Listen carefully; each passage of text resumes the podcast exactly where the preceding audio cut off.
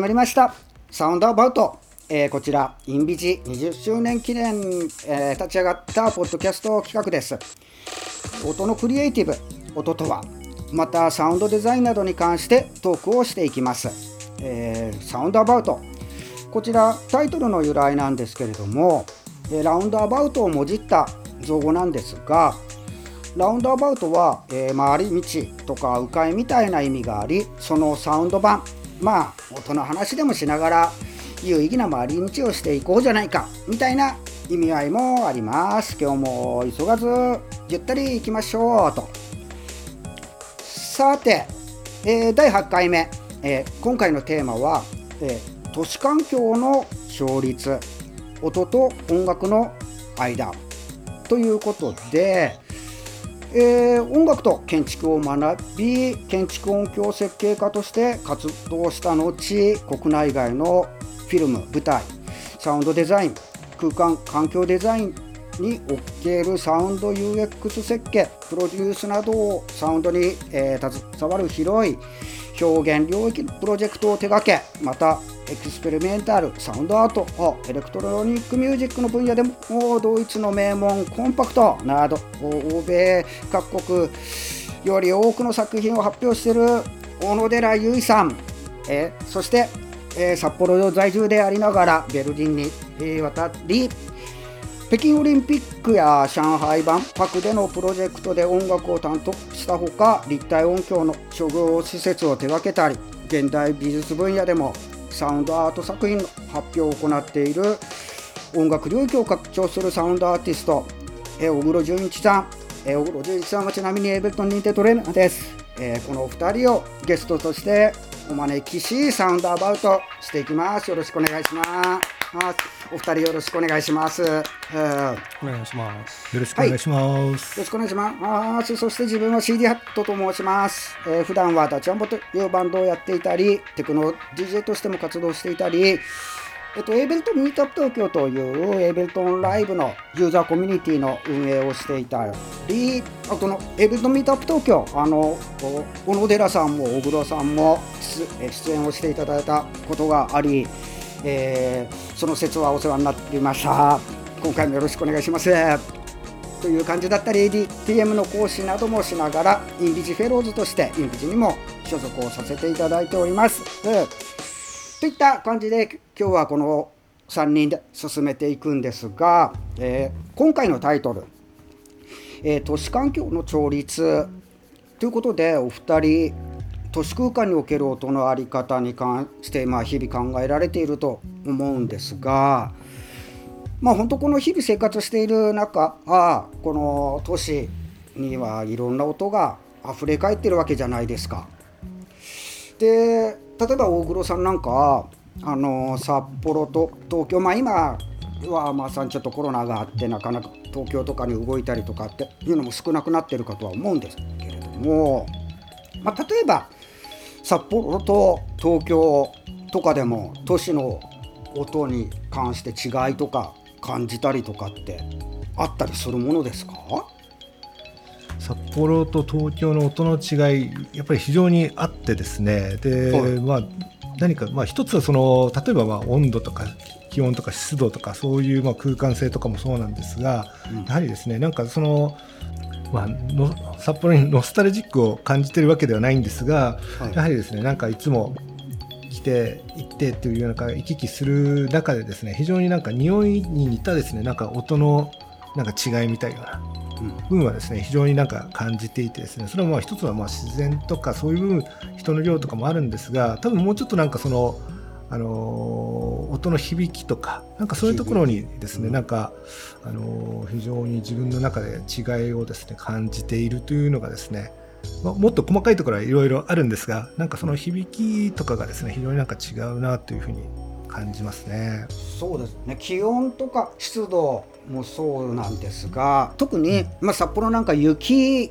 とか降るじゃないですか。うん、はい、で雪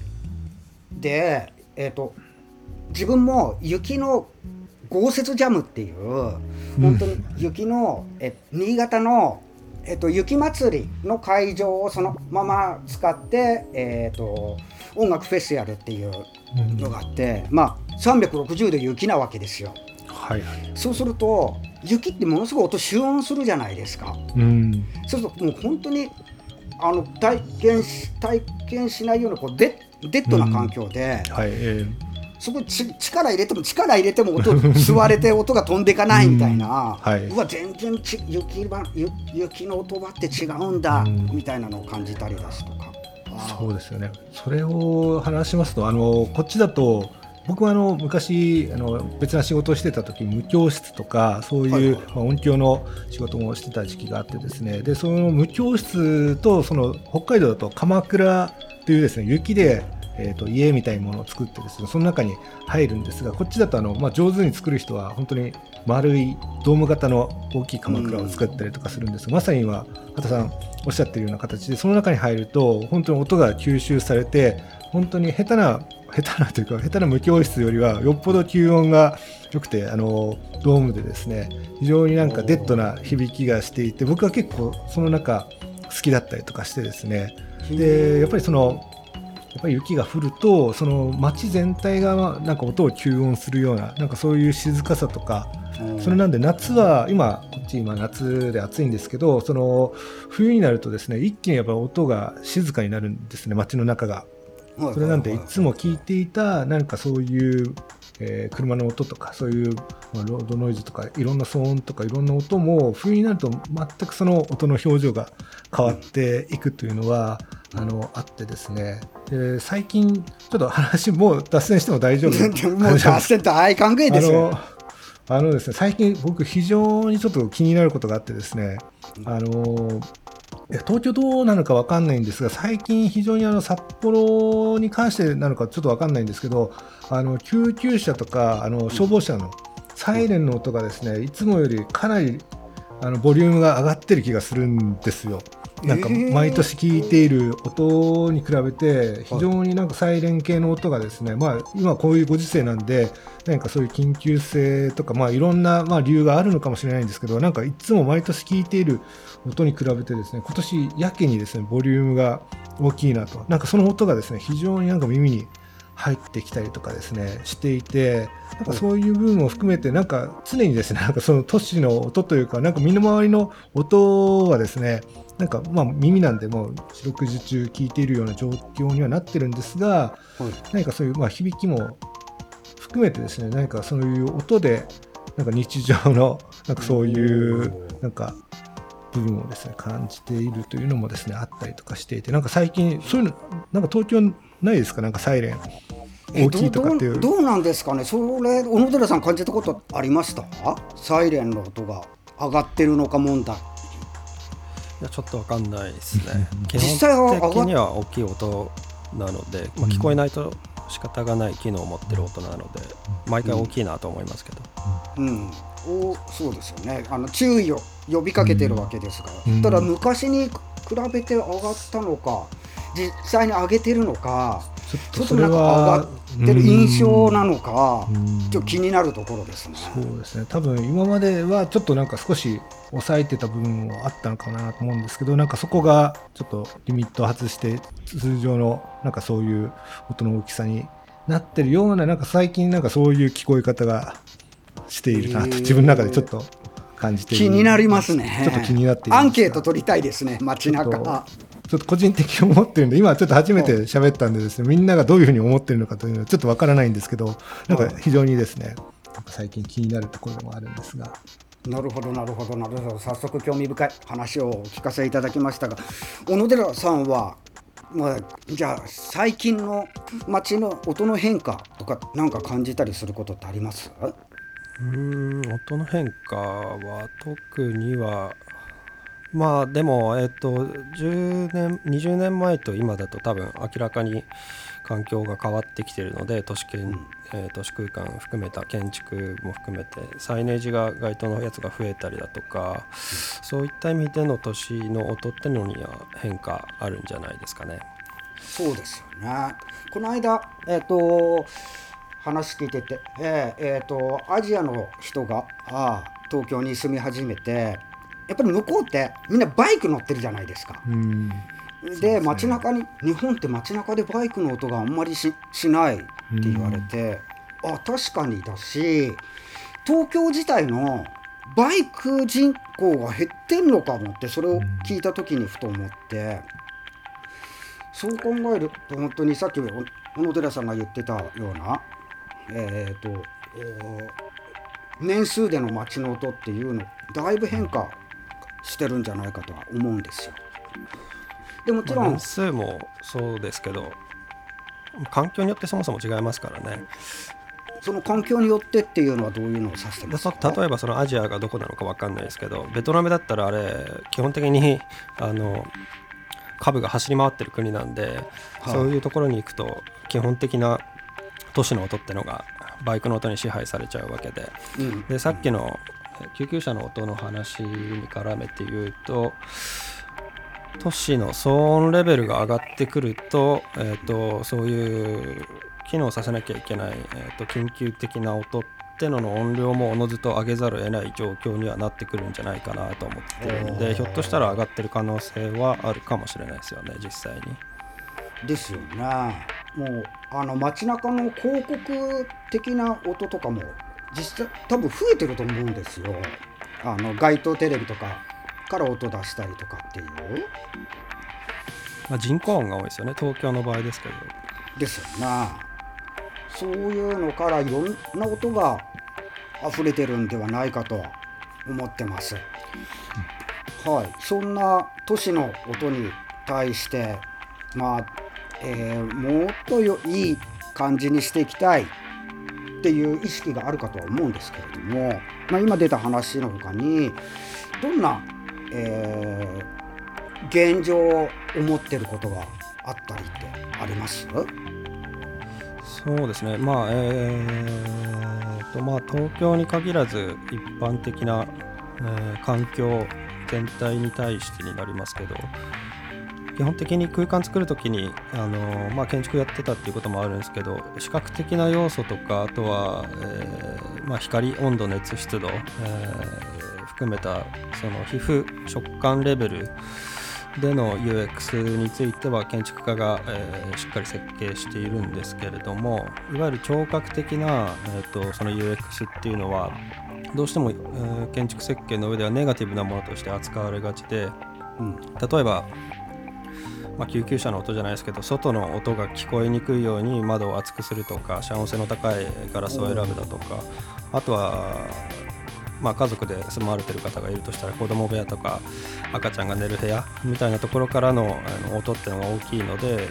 部屋間の遮音性能を高めるだとか、まあ、音をで極力排除しようとするっていう発想で設計することが多か多いんですよね。てかほぼほぼなんだけどはい音をやってる側からするともうちょっと音をポジティブに転用できるしむしろ積極的な効果として、えー、と聴覚を通じた音の UX みたいなところをデザインできるでしょっていうところに、えー気づいたのでその辺両方の側面から考えて音の側からこれは積極的に提案していかないとなかなか、えー建築の領域にまで浸透していかないのでそういったことを考えてやってますね。うん実際建築を学んできたわけじゃないですか。そういう中で、えー、とやっぱり建築を勉強する人たちが音を勉強するまあさっきの集音なんかはやっぱり勉強のカリキュラムの中にやっぱりあるものですか？集音したり防音したりっていう。集音というか、まあ、吸音と呼びますけど、えっとまあ、基本的に材料によって吸音率全部違うんでどこにどの材料をどれぐらいの面積入れるかでその空間の吸音率ですか？は変わってきますし、まあ、部材とあとはその防音ってなってくるとそれだけでは処理追いつかないので振動を伝えないような絶縁処置を取った壁を建てるだとか床を建てるだとか、まあ、天井も浮かせるだとか総合的な設計ですよね音響設計っていうそっかやっぱりどういうざ材料を使って建てていくかっていうところがにフォーカスされてるような。まあ材料はそうですね表面的な部分になってくるので、さっきの話で言うと響きみたいなものに直接影響してきますよね、残響率と吸音率ってあのコインの裏表なんで。うん。うんでもその辺もをやっぱりそこを専門的に学んでそういう設計をされてる。えっ、とそもそもそういうの割と考えられてるのか、えー、集音吸音防音に関してなんですけれどもそれともやっぱり全然考えてないっていうケースも多々あるのかでいうとえっ、と一般的な建築空間で音響まで設計するってことはまあ稀ですよね。あの住宅レベルで言えばですけどそれは当然必要がないからですね、えーと基本的に僕がやっていたのは音響建築設計っていう音を鳴らすための空間の設計だったので、そういう処置にかなりシビアに対応せざるを得ない状況であったっていうことですね。ただ、はいコンサートホールとか作る上でも同じ技術、まあ、ノウハウというか、まあ、基本的に物理現象は変わらないので、うん、そういったところでよく利用される、うん、知識っていうんですかね。はいはい、なるほど。そういった、えーと、都市の音っていうのに対して、えーと、都市の音、まあ、相反するではないのかもしれないんですけれども自然の音都市で都市都市ではない音っていうとやっぱり自然の音になるのかな。あとは思うんですが大黒さんなんかフィールドレコーディングは小野寺さんもそうなんだと思うんですけれどももう自然の音自然の音と都市の音、うん、これってあえこれって俺今相こう話の流れで相反する的な方向に持ってきそうな感じになってますが、うん、どう思います、うんそうですね、そのなんか都市の音とその自然の音っていうのは、まあ、一見その相反したりとか、まあ、さっき言っていたその人工的な音であったりとか、何かそういう、まあ、出さざるを得ない何か音であったりとか、何かその作られた音であったりとか、まあ、作られていないで、その雑多に出ている音とかそういう部分であの、まあ、街の音っていうのはやっぱりいろんなもので構成されているので街の中にももちろん自然の音が入っていたりとかいろいろな音が入ってるんですがやっぱりそれこが、まあ、一種その、まあ、調律されていないとかハーモニーされてない、まあ、音楽的なところで言うと何かそれが心地よく聞こえないっていう部分ではその雑多な形でなっているのが一つその都市の音のなんか特徴なんじゃないかなと思っていてで一方その自然の音とか、まあ、自然界に行くと例えばそういう動植物とかいろんなまあ木とか川とか山とか海とかいろいろあると思うんですが、まあ、そういうものが、えーまあ、何かその音楽的ではないんですけど何かその場所性に絡めた何かその一つのまあ、ハーモニーというか調律であったりとかなんかそういうような形で、えー、なっていて何かそれぞれが何かその、まあ、意味を成しているかどうかはお互い考えてはいないのかもしれないんですけど何か一つの、なんか音楽的ななんか僕にとってはですねなんかそういうふうに聞こえたりとかしていて何かそういう部分ではその都市の音というのはいろんななんかその考えを持った人たちがいろんな音をもう一斉にバンと出してる。バンドでもそうじゃないですか。なんか、ね、なんかスケールの違うベースの人がいたらなんかそれをバンドあれなんだろうこの音楽みたいな感じだと思うんですが、まあ、そういうものが、まあ、非常にあの複雑になんか鳴り響いているのが、まあ、簡単に言うとなんかその都市の音のなんか特徴的な部分だと思っていて何かそれがその反対が自然の音だとは言い切れないんですがなんかそういう部分でも何かその都市の音を考える上でその自然の音をま何か考えることによって都市の音も何かもう一つの道筋からなんか考えれるのかなというようなことはあるのでそういう意味ではですねなんかその都市の音って言っても、まあ、その場所によってまた全然あのー、変わってくるので、まあ、まあ、東京だと思えば東京だとね、まあ、東京でも多分静かなところあると思うんですよ閑静な住宅街とか行くとですねだからそういうところと例えばああいう渋谷の僕はあのああいうところしか知らないんですがなんかそういう渋谷のこうスクランブルとかそことはまた全然違う部分があって。でそこでもやっぱりいろんな人がいろんな音を出していてそれはね一種僕は面白いなと思うんですよね。何かそういうあのまあ、僕立体音響とかもやってるんですがそのなんか空間の中で人々がいろんな場所でいろんな音を出すっていうこと自体が、まあ、一つの何か面白さを持っていてですね。それは逆に自然界では起こしえないことでだからそういう、まあ、人工的でもありながら何かちょっとまた全然違う音のアプローチを聞いてるなという部分では僕はね結構あの都市のああいう雑多な人混みの中の音とかあとなんか地下空間のですね人のざわざわざわっていう音あれすごい好きなんですよ。ものすごく落ち着くというかですねホワイトノイズのにも似たですね何か面白さというか心地よさがあってやっぱりなんか自分にとって何が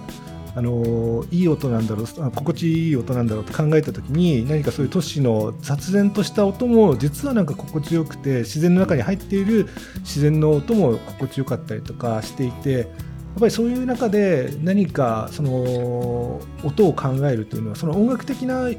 アプローチから考えるといろいろな考え方ができるんですけどそういうなんか人々のなんかその共感覚というかですねなんかその、まあ、共通したものというものはまもしかしたら何かあるかもしれないんですがやっぱりそのバックグラウンドその文化とかいろんなものが違えばやっぱりその感じ方が違うので何がその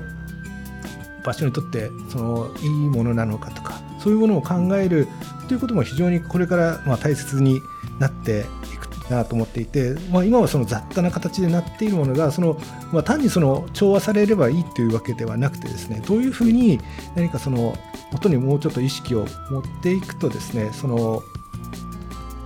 あのいつも見ている何かその価値観みたいなものがですねまた新たになっていくんじゃないかなという部分でそういう部分ではですねなんかその都市の音と自然の音が一概になんか相反する部分ではなくて何か逆になんか密接に絡み合っているような、なんかそういうことをですね感じますね。なるほど。確かにそうですよね。なんか自然の中にっていうのはあなんかもうステレオタイプ的な感じで、えーと、心地いいとかっていうのをみんなイメージすると思うんですが、まあ、確かにそれはそれで、まあ、そうだよなっていう感じる部分もあり。で、えーと、小野田さんがさっきおっしゃってたような、えーと、ネガティブではなく都市の音でもうこうポジティブに、うん、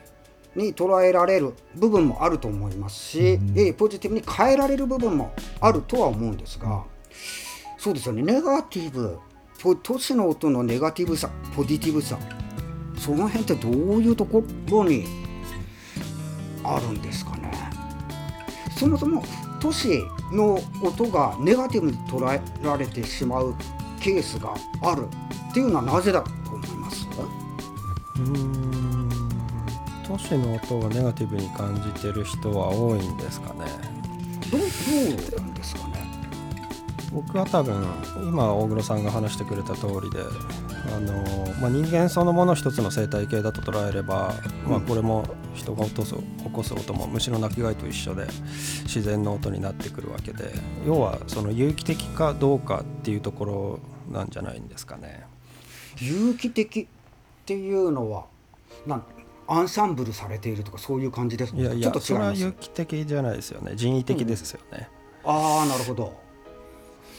有機的っていうのはカオティックな要素ですよね。でカオティックである状況そのものが美しいか美しくないかっていうのはそうこれはもうリスニングの問題なので一概には決められないと思いますし分かりませんけれども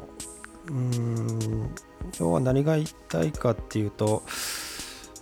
都市っていうのは建築個々の建築が乱立した状況を都市って呼ぶじゃないですか。はいはいはい、で都市計画って言葉ありますよね。うん、あので基本的に都市計画ってあのある程度計画されるけど基本的カオティックな不確定要素の部分も含めて都市って自動ジェネレーティブに生成されていくわけじゃないですか。全ての都市は。あの区画化された場所でない限り。はい、って考えると,、えーと、基本的に自然の音も都市の音も自然環境で有機的な状況であれば美しく聞くこともできるしよくジョン・ケージとか耳を開くっていう言葉使いますけどまあ、リスニングの問題ではあるんですよね。捉え方の問題。そうですね、えー、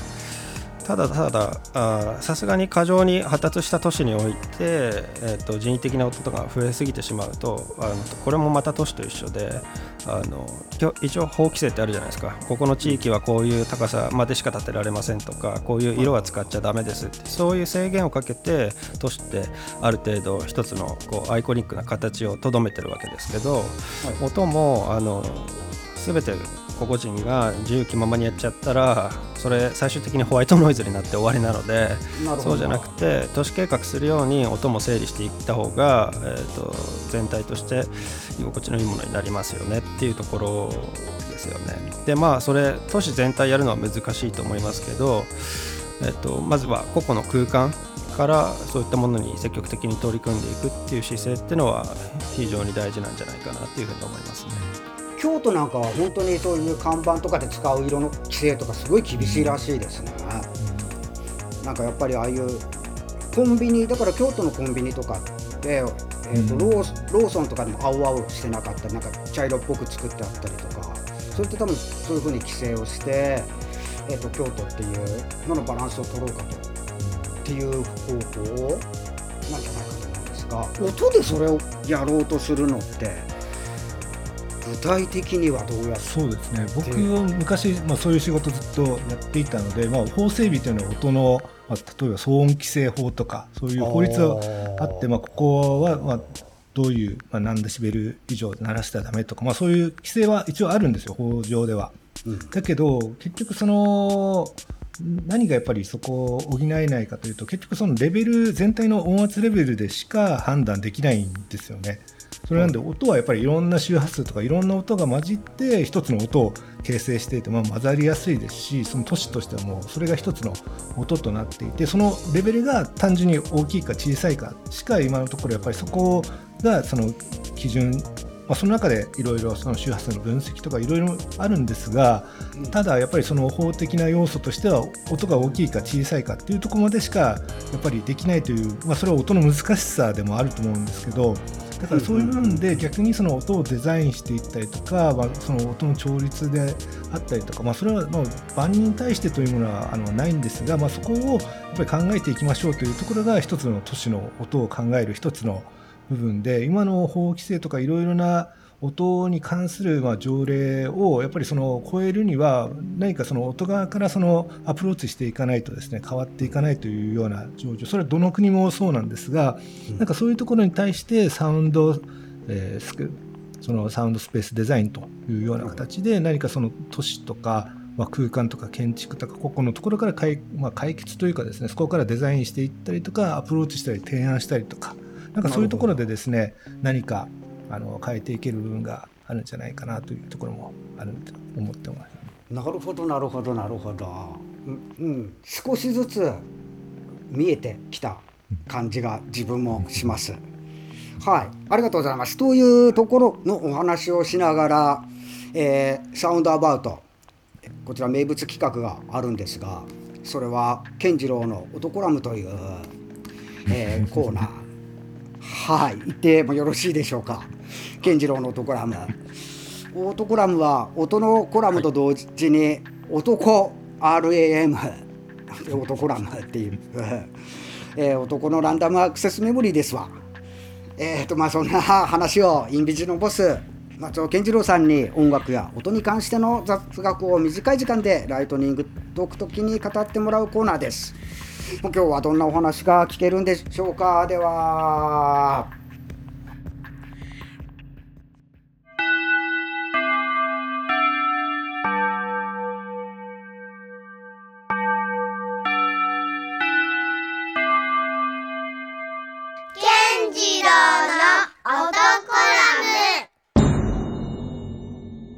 は何かな？聞こえない音ってなに Three, two, one. はい、えー聞こえない音。聞こえない音っていうのはですねあのあんまりイメージしにくいかもしれないですけどなぜなら聞こえないですからね。あの人間っていうのはだいたい下は 20Hz から、えー、20Hz というのはまあ20 1秒間に20回の波えーから、まあ、高い方だと 20kHz というやつですね。あの大体音っていうのは、まあ、波なんですけど、あのーそれを超えてしまうと要するに上の方に行っちゃうとあの聞こえないし下の方でも聞こえないとそれはあの光でもですね紫外線とか赤外線というのが紫外線というのはあのすごい波長の高い光、えーそれに対して、えー低い光っていうのが赤い色になるんですけど、まあ、それと同じようにですね、えっと、人間にはあのその 20kHz を超えた音っていうのは聞こえないと言われてます。でかつ、えー年齢によってどんどんどんどん高い音から聞こえなくなるというのはもう人間の習性というか構造になっていますので、えー、と高い音はですね、えー、と聞こえないだけど犬とかはすごい高い音まで聞こえるなので犬笛っていうのがあってですね犬笛を鳴らしても人間には聞こえないけど犬にはピコーンって聞こえちゃうみたいなことが起こるんですけど、えー、と高い音っていうのは体では感じてるんじゃないかっていうあのハイパーソニックエフェクトと言われてる、まあ、学説があるんですよね。これは本当にどこまであるあの聞こえてるのか本当にわからないんですけどもしかしたらあるのかなとかいう話もありますね。で低周波の方はむしろですね結構実はあの体調に問題が出るという話が結構ありまして、えー過去にあの風車ができるとその風車ってあのそんなにブンブン回んないんで、えっと、ヘルツで言うと4ヘルツとか5ヘルツとかその辺になったりすることがあるらしいですけどでかいじゃないですかでかいから地面を通じてその振動が体にその来るわけだけど聞こえないんですよ。でそこの村の人たちが体調が悪くなるみたいな話があって これ何ぞやっていうのが話題になったことがあったんですけどこれは風車じゃないかと言われてる話とかはありますね。これまあえっと真偽のほどは正確にはちょっとわからないんですけどただ人間の胃とか腸にはですねえー共鳴周波数っていうのがあって共鳴周波数っていうのはなんかあの振動した時にそれのその周波数にぴったり合うとそいつも振動しだすっていうものなんですけどあの胃とか腸の周波数共振周波数が、えー4キロ前後だという話があってそれがちょうどその、えーさっきの風車の低周波に合ってるんちゃうのっていうあの船酔いとかが実はそういう原理だったりするらしいんですよね。ということなので、えっと、我々は聞こえない音とか聞こえない周波数に実は影響を受けてるんじゃないかという話ですね。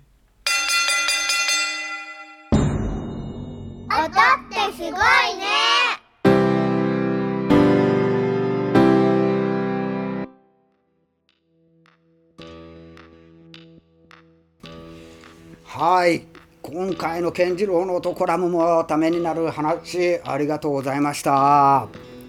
い。というわけで、えー今回は、えー小野小野寺さんと大黒さんをお招きし、えーえー都市環境の調律音と音楽の間というタイトルでお送りしてるわけですが、まあ、まさにこの、えータイトルにあるようなことをお二人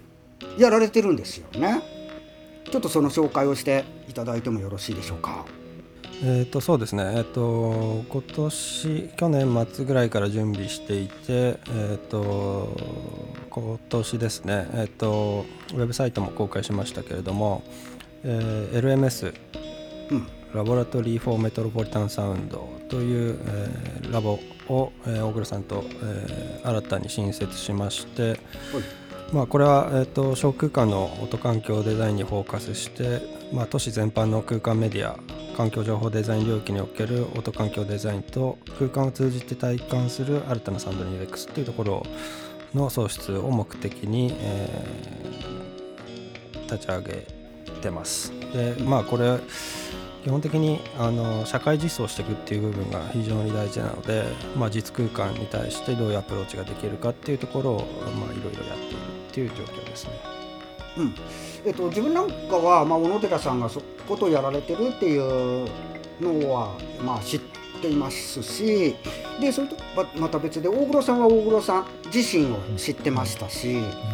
えーそもそもこのお二人でやろうっていうふうになったきっかけっていうのは何かあったりするんですか、まあ、去年、一昨年いろいろ事例あったんですけどそこで、えー、と数プロジェクト大黒さん一緒にやっていたっていうのもありますし、まあ、僕は僕でもともと大黒さんとまあそういう、うん環境デザイン、うん。領域におけるうん音のあり方みたいなところをもう8年ぐらい10年ぐらい前ぐらいから札幌で会った時からそういう話してあ分かるんだなっていうところであの常になんかそういうことやりたいねっていう話はしていたのであのでまたあとはそのプログラムみたいなところも大黒さん精通してるのでいろいろ共同しやすいなっていうところでまずはコーメンバーとして2人で始めたっていう感じですね。あそっか9年とかそれぐらい昔からつながりがあったんですよね。そうですね。うんえー一番最初というかまあじゃあお二人の役割分担っていうのはどういうう先ほどおまあ大黒さんなんかプログラミングもできるしっていう話もありましたがああ役割分担的なものってあったりするんですか？基本的に分担しないようにしたいなと思ってるんですけど、ただそれぞれあの得意とするスキルセットっていうのは違うので、まあ、その辺はイニシアチブ取ってやっていくっていうことだと思いますけど、まあ、大事なのはあのーどういう UX を想像させるかっていう企画、うん。いわゆるクリエイティブディレクションみたいなところとあとはまあプロデュースですよね。こういった事例って日本ではまだまだ少ないのでイギリスとかアメリカではもう専門のプロダクションありますけど日本ではまだあんまりそんなに多くないですし積極的にまだ取り入れられてない領域なので、そういったところに実際社会実装していくっていう時にえープロデュース的な目線っていうのは確実に必要だしそこへの企画提案力みたいなところも含めてあの2人でやっていきたいなと思ってますけどね。うん、ちょちらっとお話の中でお二人でえもうすでになんかそういうえーぽいことぽいことっていうかそういうことやられたりはしてるんですよね。えあのウェブサイトを見ていただければいくつかワークス出せるものは出してあるのでそちらご覧いただければいくつかモグルさんも一緒にやってるものもありますしまああの、まあ、2人でやってるのもあるしそもそもあの2人ともフリーランスでの仕事もやってるのでそれぞれ個々でやってきた部分っていうのはあるんですけどなんであのラボラトリーっていう形で組織化したかっていうと1人だとなかなかスケールしない大型案件に対して対応できるようにっていう意味合いがあるんですよね。うんただ音楽作ってとかだったら別にいつでも誰でも一人でさっと作れるんですけどそうではなくて、えークライアントさんへの接触から予算管理それから、えーハードですね主にハード周りの設計施工みたいなところもトータルにやるっていうとあの明らかに音楽家の職域を300%ぐらい超えてるんですよ。でその辺カバーできるの人って多分あんまりいないんですよね音楽家の中には。建築家だったら賄えると思うけどなのでその辺うまく共同できるような、えー人がいいなっていうので大黒さんと一緒にやり始めたって感じですね。確かに建築は建築で特化してること先ほどのまあハードはハードで特化してる人とかっていうのはまあそれぞれいらっしゃるかとは思うんですが、えー、と同じこうベクトルの方向を向いて一緒に考えられる人ってなるとおなかなかっていうところで2人が、あっていうところなんですというかあれですね。えっ、といくつか、えー、と最近あの L4MS っていうえっ、とまあ、定期的なコラムみたいなものノート的なものを通じて、えっと、LMS のその考え方ビジョンみたいなことを伝えるようにしてるんですけれどもその辺にも書いたんですけれども、えっとまあ、一番あの重要なのはその今までハードとソフトがあ明らかに完全に分離した状態だったのをあのこれ2つをきちんとトータルにデザインすることで明らかに仕上がりの UX が変わってくるっていうところ分かってるんだけどやれてないっていう現状が、えー今の日本だと思うんでその辺からしっかり設計して合理的にやってきませんか？コスト的にもクオリティ的にも。っていうところをやってるってことですよね。分かってるけどやれてなかったっていうのはどういう要素があってだったと思います？まあいろいろ理由あると思うんですけど、まあ、省流的なものも慣例的にそうなってきたっていうところもありますし、あとはまあその音に対してあまり期待音楽家に対して多分期待してなかったと思うんですよ。そういうことを話す人がいなかったからなぜなら。あなので、はい、そういう提案をする人がいない以上あれ音ってどうなってるんだっけ？とりあえずスピーカーあるんでなんか音楽流してください。あなんかこのジャズっぽいのでいいかみたいな話になってきたと思うんですよ。そうじゃなくてもうちょっと積極的にあの独自性を出してブランディングにつなげるとかあるいはその空間において果たしてその音楽が本当に最適なのかうんっていうところも含めてきちんとあのディレクションしていくっていう作業がないと、ただただいつものシーリングスピーカーに、えーいわゆる、まあ、別に僕ジャズ嫌いじゃないですよ、ただなんかそういう音楽が流れてるみたいなことになっちゃうと非常にあの残念ですよね。お金かけてるのにっていうことですね。そう最適化って重要かもしれないですね。まあ、何が最適かっていうのってを定義させたりこうきあ決める、えーもしくはそれから最適だっていうのって難しいかとは思うんですがああ最適ってえ最適ってどういうことなんですかね？えでも建築建てる時にまず敷地があってで建てたい人の要望があるわけじゃないですか、例えばあの若夫婦なのかあるいは家族4人なのかそれによって明らかに作ってる設計の建築って設計プロセス自体がそもそも変わってきますよね。うんうんうんそう考えた時にまず要件があってそれに対して最適化していくっていう作業を音の側もやんなきゃいけないってことです。ただなんとなくネームブランドだけ引っ張ってきてこの人が作りましたみたいなものをどっか駅のプラットフォームに突っ込んでもへーっていうだけでそれがどういうふうに機能していくかっていうところですよね。心理作用的にもそうだしあとは対外的なパブリシティも含めてでもまあ僕らが一番考えてるのは、えっと今日捨てて実を取るというかまずは体験して一番しっくりくるもの、うん。と、えー理論的に説明できるものを実装していく実空間に実装していく。これ建築のように恒久的に設置していくっていうことを主眼に置いてます。なるほどなるほどなるほどなるほど。確かにえっ、とどういう音場にするか例えばえっ、と冒頭の方で話した雪のお話じゃないですけどデッドな環境で聞いた方がいい音とちょっとひびえっ、とちょっとこう、えーライブライブなというか音が響くような環境で聞いたような聞いた方が入るような音とかもあるじゃないですか。例えばそういうようなことあ合ってます？自分の解釈。うーん。もうちょっと深掘りしてほしいなと思うんですけど、えっと、そういうあの目に見える物理的な環境に対して最適化するのは、まあ、これは当たり前なんですけどこれは別に普通に今までライブハウスとかでやってる PA とかでも対応できるレベルのものだと思うんですけど、うん。そうじゃなくていかにコンテクストを読むかってことだと思いますね。例えば建築でいうと東京で建てる建築と札幌で建てる建築って明らかに姿形や構造違うわけですよ。うん札幌に五十嵐潤さんって言いますけど建築家大黒さんとも何回か会いましたけど五十嵐さんが建てる建築って明らかに札幌でしか成立しない建築になるんですね。なぜかっていうと降雪量が多いし寒いし暖房効率がいいものにしなきゃいけない。でなあとはその周りの美観ですよね、と、隣と隣の間がかなり距離がある。土地が広いから北海道って。ってなるとけあの東京で建つ建築と同じ設計家であってもですよ。同じ建築家が設計するってなっても東京で設計する建築と設計された建築と札幌で設計された建築って明らかに姿形異なるわけですよね。うん。それって土地のコンテクストを読んだ上での最適化ってことだと思うんですけどはいはい。音の場合も、えっとまあ、場所もそうです。サイトスペシフィックであるっていうことは大切ですけれどもそれ以上に用途っていうのもやっぱり大事で建築同様に、それが住宅なのかあるいは展示スペース期間限定の一時的なものなのかあるいは高級的な、えっと建築の中にインストールするものなのか、あるいはそれが病院なのか学校なのか商業施設なのかによって音楽の内容を最適化していくような、えーダイアグラムに基づいてデザインしていくっていうこやり方っていうのが今までなされてなかったんじゃないかなっていうふうに考えてます。なるほどなるほどなるほどえっとちょっと話戻るんですがあえーっと今ちょっとホームページ見ながらプロジェクトこれ簡単にどんなことをやったのかって説明してもらってもいいですか？はい。えっと、そうですね。あの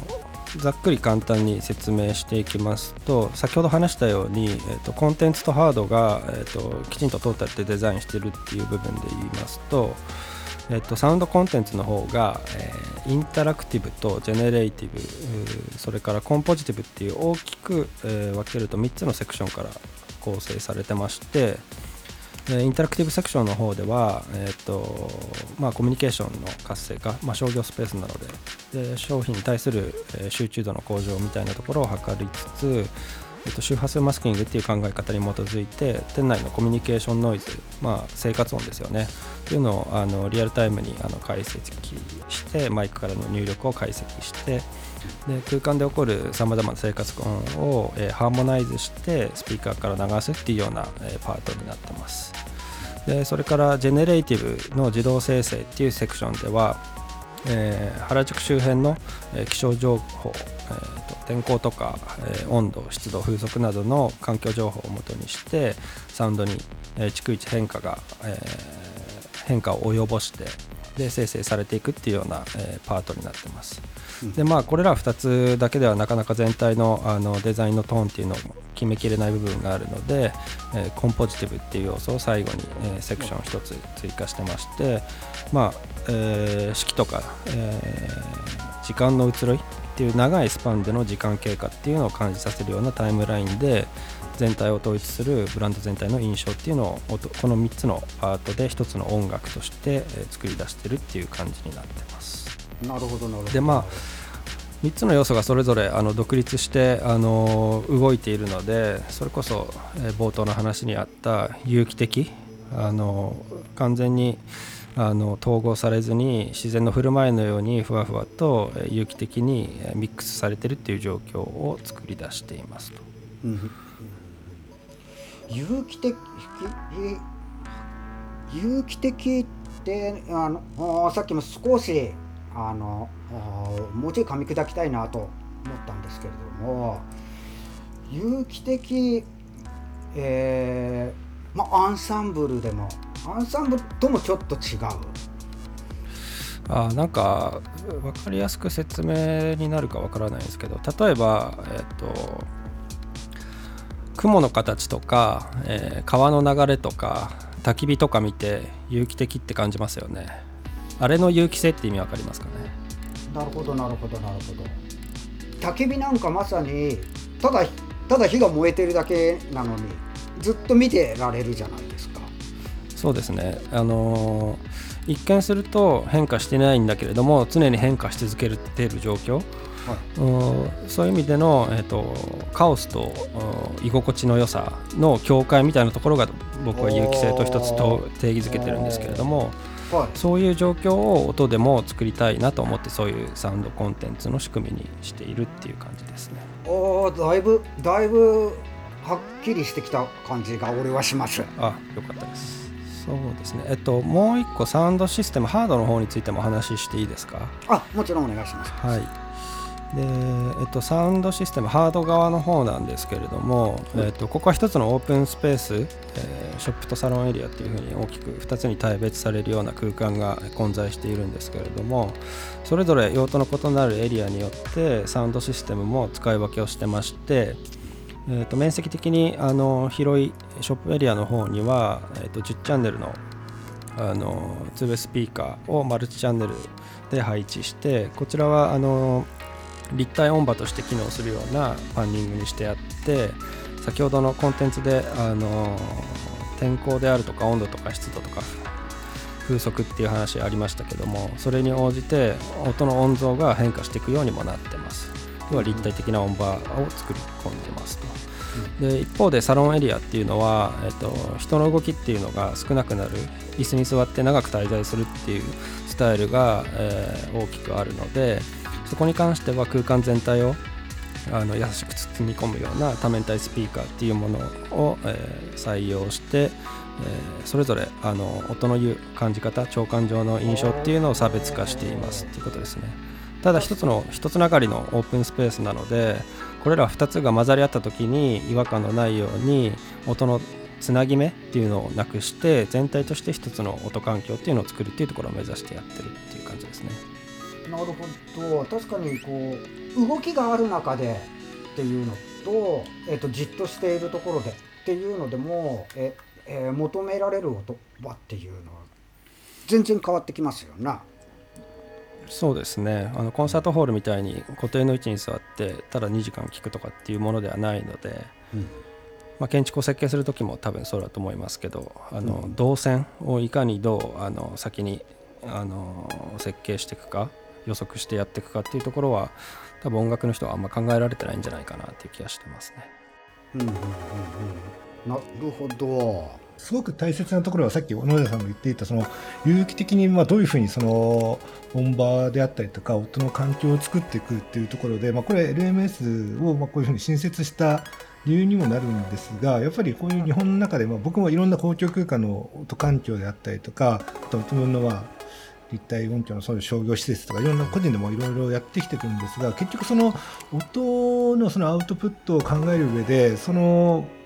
まあ、音の提案というのが結局一番最後になってしまっていろいろな物事のですね。だから最後出来上がった後の後付けになる場合が非常に多いんですよ。さっき言っていた、まあ、スピーカーあるから音を出せばいいとか。そういう形ではなくてその最初からその建築であったりとかそこの計画都市計画であったりとかの環境を作る上で最初から入ると全くその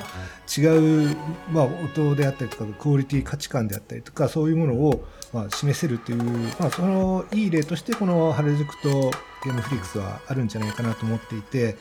一つのその何か中のですねその立体的な音場とか響きとか、まあ、いろいろいろんなことはやっているんですが大切なことはやっぱりその最初の部分でなんかその音の思想みたいのが入り込んでるかどうか後から入ってるか。では全くその響きが聞き方があの人が受ける体験だったりとかそういう部分も全く変わっていてですね。そういうところで2つはですねあのそういう音に対してのそのアプローチが最初からあったのでその音側の方でもですねあのそこに適した一番適したものをやっぱり提案できるというような形で後付けではないっていうところが、まあ、すごく、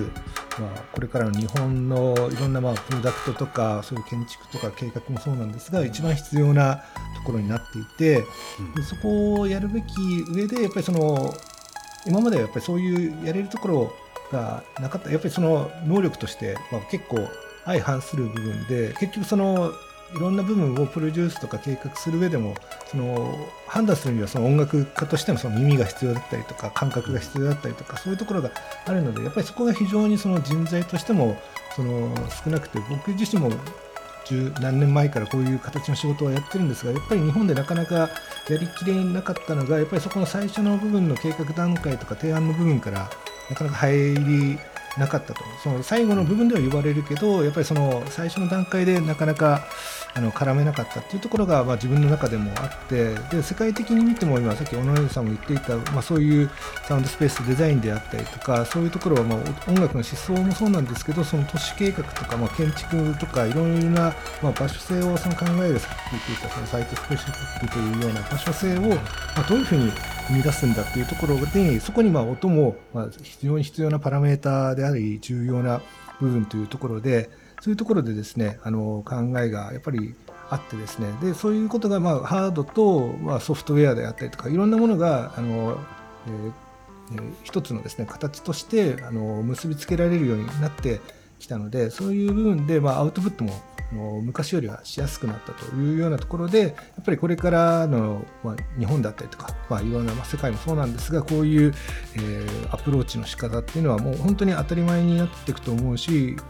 何かそういう段階からあのプロダクトであったりとか計画が進むとこういうふうな形で、えー、音としてもその自由度の増すその有機的なその場所にフィットしたですねオリジナリティを出していけるというようななんかそういういいなんか事例なんじゃないかなと思っていてですね。あの中のあのシステムはいろいろ話したいことはいろいろあるんですけどだけど一番重要なところは結構その部分で、まあ、どういうふうにですねそういう音のアウトプットをあの最初からしていけるのかっていうような、まあ、そういうなんか命題をその今回この LMS というものはですね持っているんじゃないかなと思っていてでそういうところを含めてですねなんかこの今回ですねウェブサイトの方にはとしていてそのワークスもあるんですがそのまあ、コラム的なそういう L4MS というちょっと僕らのそのラボラトリー的なリサーチであったりとか考え方とかまとめていくようなところでもですねそういうところをまずこういう情報ってなかなか今回まあこういうふうにあの畑さんに呼んでいただいて話す機会があるんですけどあの通常だとやっぱりこれが日本語の言語化されたなんかあの資料であったりとかテキストとかそういうものってやっぱりかなり皆無に近いんですね。なかなかその話している人が少なかったりとかあの事例がそんなになかったりとか。だからまだまだこれからのあの分野ではあるんですがだからこそやっぱりこれからのこういう時代に、まあ、一番必要なあの要素になっていくというふうにですね僕らも考えていまして、うん、おなるほど。確かにえっ、ー、とルームアコースティックがもうそこにあって、うん、その中で何かやってください、うん、でと特に日本ってヨーロッパとかだと、建物石でが、うん、割とがっつり出て、はい、と作作られたものと、うん、日本の建物の中の音って全然違うじゃないですか。はい、それはなんか自分もなこれはやっぱ日本の建物がまあや耐震性とかなも含めてなのかもしれませんが、なんかこうやわい作りになってるところでの音場って全然違うなっていうのは感じていてそういうところの根本的なところから設計ができるっていうのはめちゃやりがいがあるんじゃないですかね。まあ物理的なとこっていうよりかは、まあ、先ほど申し上げたように場のコンテクストをいかに読み解いてデザインに落とし込むかっていうところがはるかに重要ですね。うんそれはあの素材で解決できるんで建築側であの普通の人だったら。で今までそれを電気音響的に処理してきたものっていうんじゃなくてもうちょっとデザインの側で解決していきませんかっていう話も同時にやってるって感じですね。あーあーなるほどなるほどそっかそんなの技術があればできるじゃないですか誰でも。うんうん当たり前ですよねも。それってそれって例えばはバンドのレコーディングとかもしてても、あうん。これまあ後で後であのエフェクトかければいいが、うん。で意外とあんまりうまくいかない。もう鳥音の時点でちゃんと取っとかなきゃみたいなのってあったりするじゃないですか、うん。もしかしたらそういうのに近いのかなとも思ったんですがやっぱり、えっと辿った辿った源流の部分から良くしていかないとうん。いいものってでできないの。うんかなっていうのは改めてお二人の話を聞いてて自分の中でもなんかちょっとそう思いましたね。まあ取ってつけたもん持ってくんだって話ですね。うん取ってつあけたもんにのだって建築設計するのにあの照明計画も一つ一つ全部計画されてるわけですよ。ここにどれぐらいの光量が必要であとは窓の位置からしてどこからの南側なのか西側からなのかどれぐらいの位置に窓を設ければどれぐらいの採光が取れてそこでの暮らしが担保されるのかっていうのを計画するのに音はなんかこの照明かっこいいからっつって適当に持ってきてドカッと置くみたいなやり方ばっかりが横行しすぎてたって話ですね。それで伝わるかわかんないですけど。うんうんうん。ああいうのも分かりやすいと思います。それが音楽音を配置する音をこう音を持っていく。音をそこで鳴らすためにえっ、とそういうことを考えながらちゃちゃんとやっていこうぜっていうのはすごい俺なんか今日話聞いてて、うん、なんか単純、うん、と自分なんかが演奏するっていうことだけでもなんかそういうマインドって生かしていけるような話が聞けたあ気が俺はします。はい、本当に今回お二人、えーありがとうございました。LMS のあ活動も俺も楽しみにしてます。今日はありがとうございました。ありがとうございました。ありがとうございます。